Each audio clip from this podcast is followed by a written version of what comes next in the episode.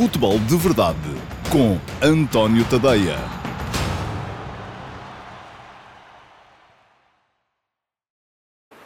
Olá, bom dia. Eu sou o António Tadeia e este é o Futebol de Verdade, edição número 16, primeira após o início da Liga Portuguesa de Futebol, e é disso que vamos falar hoje, uh, fundamentalmente da estreia dos três grandes, dos três maiores candidatos ao título no Campeonato Nacional de Futebol.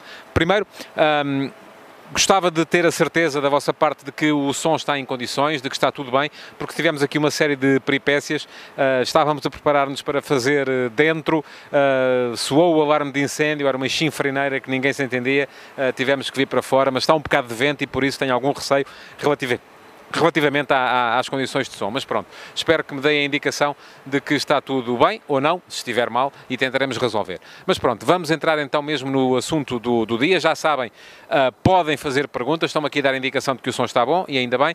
Uh, podem fazer perguntas, agradeço que façam perguntas. Não tem que ser sobre os temas de que vou falar aqui hoje, uh, mas deixem as vossas perguntas na caixa de comentários e eu responderei a uma dessas perguntas, mesmo no final deste Futebol de Verdade. Mas vamos àquilo que interessa, que é o campeonato. A estreia dos três grandes no campeonato, tivemos três resultados completamente dispares. O Porto arrancou a perder com o Gil Vicente e atenção, eu tinha previsto uh, que o Gil Vicente, na, naquela classificação, naquela grelha de partida que estabeleci para a Liga, tinha posto o Gil Vicente em último lugar como principal candidato à descida. Foi a primeira grande surpresa e é com estas que nós vamos aprendendo. Uh, vamos ver, o campeonato é longo, mas fiquei impressionado com a qualidade de trabalho já desenvolvido pelo Vitor Oliveira neste jogo. Depois, o Benfica a golear o Passo de Ferreira, 2-5-0 seguidos, um arranque retumbante da equipa de, de Bruno Lage.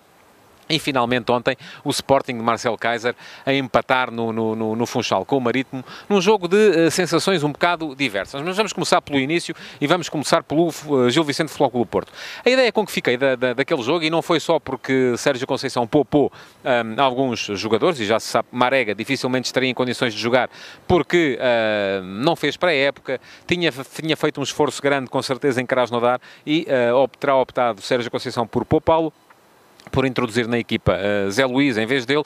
Depois também houve a questão física de Danilo, que aparentemente não estaria em condições para, para jogar, e vimos-lo na bancada durante a transmissão. Uh, portanto, à partida, vamos acreditar que é essa uh, a justificação, não só oficial, mas também verdadeira, para a ausência de Danilo do 11. Mas a questão é que Conceição entrou em campo com uma equipa com algumas alterações relativamente à equipa que tinha ganho em Krasnodar, e a ideia que ficou foi de que o Porto entrou em campo também a achar que iam ser favas contadas. Gil Vicente vinha de duas divisões abaixo, jogou o Campeonato de Portugal na época passada, ainda por cima jogou sem competir porque já sabia que ia ser reintegrado na Liga, eh, eh, na Primeira Liga esta época e, portanto, eh, tal como o Vitor Oliveira fez questão de frisar no final, ele estava, tem um plantel de 24 jogadores que tiveram 22 treinadores diferentes na época passada e isto faz com que seja muito difícil pôr esta equipa a jogar como equipa, é isso mesmo.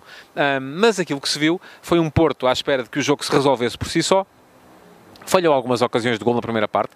Uh, Soares teve uma na primeira e uma na segunda, daquelas que farão parte, com certeza, dos maiores pesadelos do avançado brasileiro durante esta semana. Era só encostar, tanto num caso como no outro. Ele acabou por falhar ambas. Uh, mas na segunda parte, aquilo que se viu foi o Gil Vicente a superiorizar-se em largos uh, períodos do jogo a uma equipa do Flóculo Porto demasiado apática, uh, demasiado à espera de que as coisas acontecessem e já se sabe que isso é sempre mau uh, pronúncio.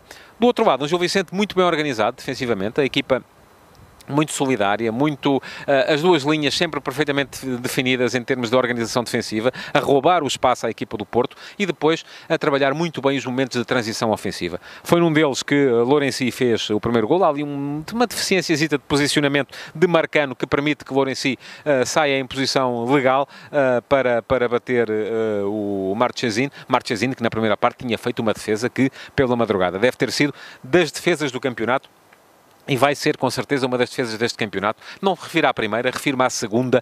A segunda defesa eh, na recarga é uma defesa absolutamente extraordinária. Mas pronto.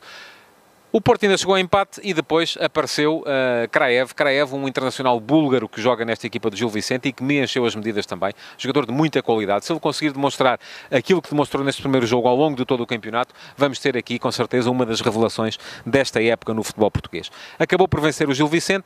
Sérgio Conceição pareceu-me resignado na conferência de imprensa no final mas uh, uh, tem com certeza a noção de que a equipa vai ter que melhorar e melhorar bastante. Eu tinha escrito também, acho que se este Flóculo Porto conseguir chegar ao Natal uh, a par, pelo menos, uh, com o líder, ou liderar, nunca se sabe, não é? Uh, poderá perfeitamente, na segunda metade da época, arrancar para uma segunda metade da época muito positiva e discutir o título com boas condições. Mas a grande, o grande desafio é fazer esta equipa, porque esta equipa, por exemplo, o Uribe ainda não está a jogar e poderá dar uma ajuda grande ao meio-campo do Porto. Esta equipa é uma equipa que tem ali muito trabalho de construção, tem muita gente nova também e tem, sobretudo, um 11 muito diferente daquele que tinha na época passada. Jogou a seguir o Benfica e uh, o jogo do Benfica foi uh, um bocado na linha daquilo que vem sendo ultimamente. O Benfica entrou uh, e chegou a dar algum espaço à equipa do Passos de Ferreira. O Passos de Ferreira teve ali uh, momentos em que conseguiu dividir o jogo. O jogo estava dividido até ao primeiro golo. Uh, estava a bola cá, a bola lá, ocasião aqui de perigo, ocasião ali de perigo. mas nestas ocasiões, nestas situações, geralmente o que acontece é que se impõe a maior qualidade individual da equipa que tem os melhores jogadores. E a equipa que tem os melhores jogadores, entre Benfica e Gil Vicente, restam poucas dúvidas de que é o Benfica. Golaço de Nuno Tavares. muito engraçado também o comentário feito por Bruno Lage no final, a dizer que naquelas situações tinha pedido ao seu lateral direito, que é escardino, é preciso lembrá-lo, que fizesse outra coisa, imagino que seja abrir no corredor, meter eh, num, em alguém que se desmarque em apoio no corredor central, tudo menos arriscar o remate dali. Mas Nuno Tavares arriscou o remate e deu o golo. Lembrei-me na altura de uma, de uma velha uh, anedota que se contava acerca de Pedroto, que eu julgo que será, será verdadeira, uh, que uma vez com António Oliveira, quando António Oliveira ainda jogava no Flóculo Porto, Oliveira insistiu em driblar, insistiu em driblar e o Pedroto do banco só lhe gritava passa, passa, passa. E Oliveira driblou, driblou até que chutou e fez gol. E o Pedroto terá dito para quem estava perto dele, também está bem. E terá, terá sido isso com certeza que uh, Bruno Lage pensou. Uh, Nuno Tavares chutou, fez gol e também está bem. Uh, foi um golaço, um golaço de pé esquerdo a partir da posição de lateral direito, a fazer a bola entrar junto ao poste da baliza do Passo de Ferreira. Depois, o penalti veio logo a seguir, Pizzi fez o 2-0 e ao 2-0 o Passos de Ferreira praticamente acabou. Uh, não teria já grandes hipóteses de discutir o jogo, aguentou uh, este resultado até à expulsão de um dos seus jogadores, mas quando ficou reduzida a 10, viu-se a famosa, uh, aquela que já vai sendo famosa, meia hora final à Benfica, foi aquilo que se tinha visto no jogo da, da, da Supertaça, voltou a ver-se agora, o Benfica na última meia hora fez, três, fez mais três golos, voltou a chegar à goleada e uh, deixou muito boas indicações. Uh, parece imparável o futebol deste Benfica de, de Bruno Lage, Bruno Lage, é preciso lembrá-lo, tem ao comando do Benfica 20 jogos no campeonato, ganhou 19 e empatou 1. Foi aquele jogo em casa com o Belenense durante a época passada em que a equipa esteve a ganhar 2-0 e depois também terá uh, adormecido um bocadinho e permitiu que o Belenense chegasse ao empate com dois golos de rajada. Um, parece muito forte o Benfica neste momento para aquilo que os uh, rivais estão a mostrar. Veremos se Laje consegue uh, prolongar este estado de graça no tempo. Por fim, ontem jogou o Sporting um, e o jogo do Sporting, tal como disse no início, é um jogo que provoca sensações um bocado díspares. Um, o Sporting vinha, entrou em campo com uh, uma, com certeza com a moral um bocado afetada pelos 5-0 que tinha apanhado na Supertaça. A equipa já duvidava de si própria. Levar um golo logo aos uh, 7, 8 minutos enfim, não terá sido bom uh, um erro de posicionamento e de julgamento de trajetória da bola por parte de Thierry Correia, que voltou a cometer erros do ponto de vista defensivo e começa a ser ali um barbicacho que Kaiser vai ter que resolver. Uh, Thierry é, parece um jogador promissor, um jogador que ofensivamente é interessante, mas defensivamente tem que trabalhar muito. Aliás, o Marítimo podia ter chegado a 2-1 na ponta final, muito graças também à, à, à, passividade do lateral direito que permitiu que Maeda se lhe antecipasse para um cabeceamento que levou a bola ao poste da baliza de René Ribeiro. Mas pronto, o Sporting uh, estava a jogar com o seu esquema uh, normal, o seu esquema habitual, o esquema em que a equipa rende mais, um 4-3-3 com Bruno Fernandes solto na posição de segundo avançado, um 4-3-3 que se transforma em 4-2-3-1. A partir de determinada altura, a Cunha passou a vir muito da posição de extremo esquerdo para o corredor central também, e o que se viu foi um Sporting a criar superioridade clara no miolo do terreno, com Eduardo, com uh, Bruno Fernandes, com a Acunha a aparecer ali e com o Wendel, o Sporting tinha 4 para 3 muitas vezes face ao meio campo do Marítimo e o jogo passou a ser um jogo de sentido único. O Sporting chegou ao empate, poderia perfeitamente ter feito mais um ou dois golos, teve ocasiões para isso, mas não os fez. E aí acredito que muitos sportinguistas se tenham lembrado, se calhar, até de Bas Dost, porque Bas Dost é melhor finalizador do que Luís Felipe. Luís Felipe ataca melhor a, a, a, pressão defensiva, é um jogador que pressiona melhor, mas Bas Dost a, a finalizar é melhor jogador. E ontem o Sporting teve situações, bolas mais suficientes para que se entrasse um cruzamento com um ponta de lança com Bas Dost, seguramente o gol teria aparecido. Ora bem, mas Kaiser meteu base Dost. Só que quando meteu base Dost,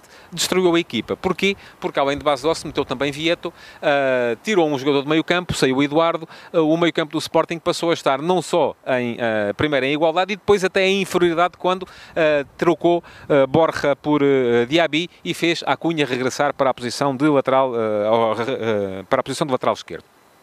Sporting aí passou a estar em inferioridade numérica na zona do meio campo e passou a ser o Marítimo a mandar no jogo. O Marítimo também tinha feito entrar alguns jogadores interessantes, como é o japonês Maeda, uh, um jogador muito veloz que criou muitos problemas à defensiva do, do, do Sporting. E a partir daí, ia eu a dizer, naquela ponta final, os últimos, uh, meia, os últimos 25, uh, meia hora de jogo, foi o Marítimo quem teve as melhores situações. Portanto, parece-me que Kaiser mexeu mal na equipa. Foi isso que uh, causou este resultado do Sporting e, apesar de tudo, o Sporting até pode agradecer o facto de ter empatado, porque, volto a dizê-lo, na última meia hora o Marítimo teve três situações claras para poder fazer o golo da vitória.